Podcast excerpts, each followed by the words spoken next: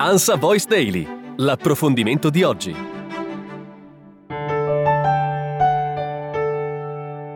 Ben ritrovati con l'approfondimento. Toni violenti e aggressivi, una campagna verbale contro colleghi, ministero e lo stesso ordine. Con queste motivazioni l'Ordine dei Medici di Venezia ha radiato dall'albo Barbara Balanzoni, la dottoressa che lavora come anestesista in libera professione in varie strutture sanitarie del nord Italia, che nel corso della pandemia ha rivendicato le sue posizioni Novax utilizzando i social come cassa di risonanza. Proprio con un post, la 47enne emiliana ha annunciato la sua cancellazione e ha elencato tutti i nomi dei medici che hanno votato la radiazione. L'ordine ha contestato all'anestesista anche i modi con i quali avrebbe manifestato le sue posizioni antivaccino, insultando senza ritegno, usando frasi e parole volgari e scurrili. Uno stile a cui non ha rinunciato neanche nelle scorse ore, commentando via Twitter con un me ne fotto la decisione dell'ordine. Intanto il GUP di Pistoia ha condannato a 5 anni, 3 mesi e 10 giorni Federico Calvani, 67 anni, il medico della montagna pistoiese,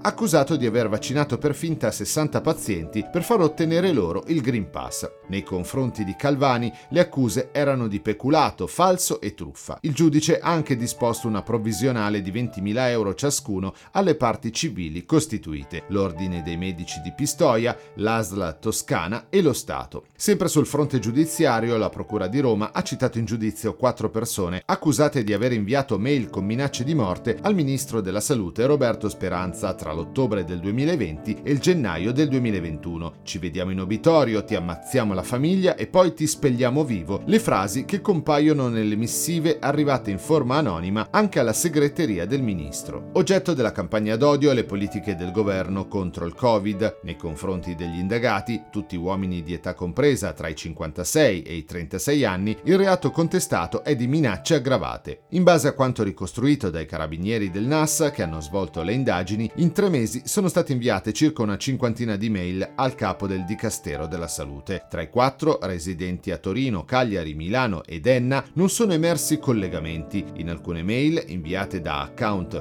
fittizi, si leggono frasi del tipo dovete andare sulla sedia elettrica, chiudi la bocca o ti taglio la lingua e c'è chi scrive la pagherete caro per il terrore che state facendo o dovrai finire in carcere per i morti che hai causato. Per i quattro il processo è stato fissato al prossimo 20 settembre davanti al giudice monocratico del Tribunale di Roma.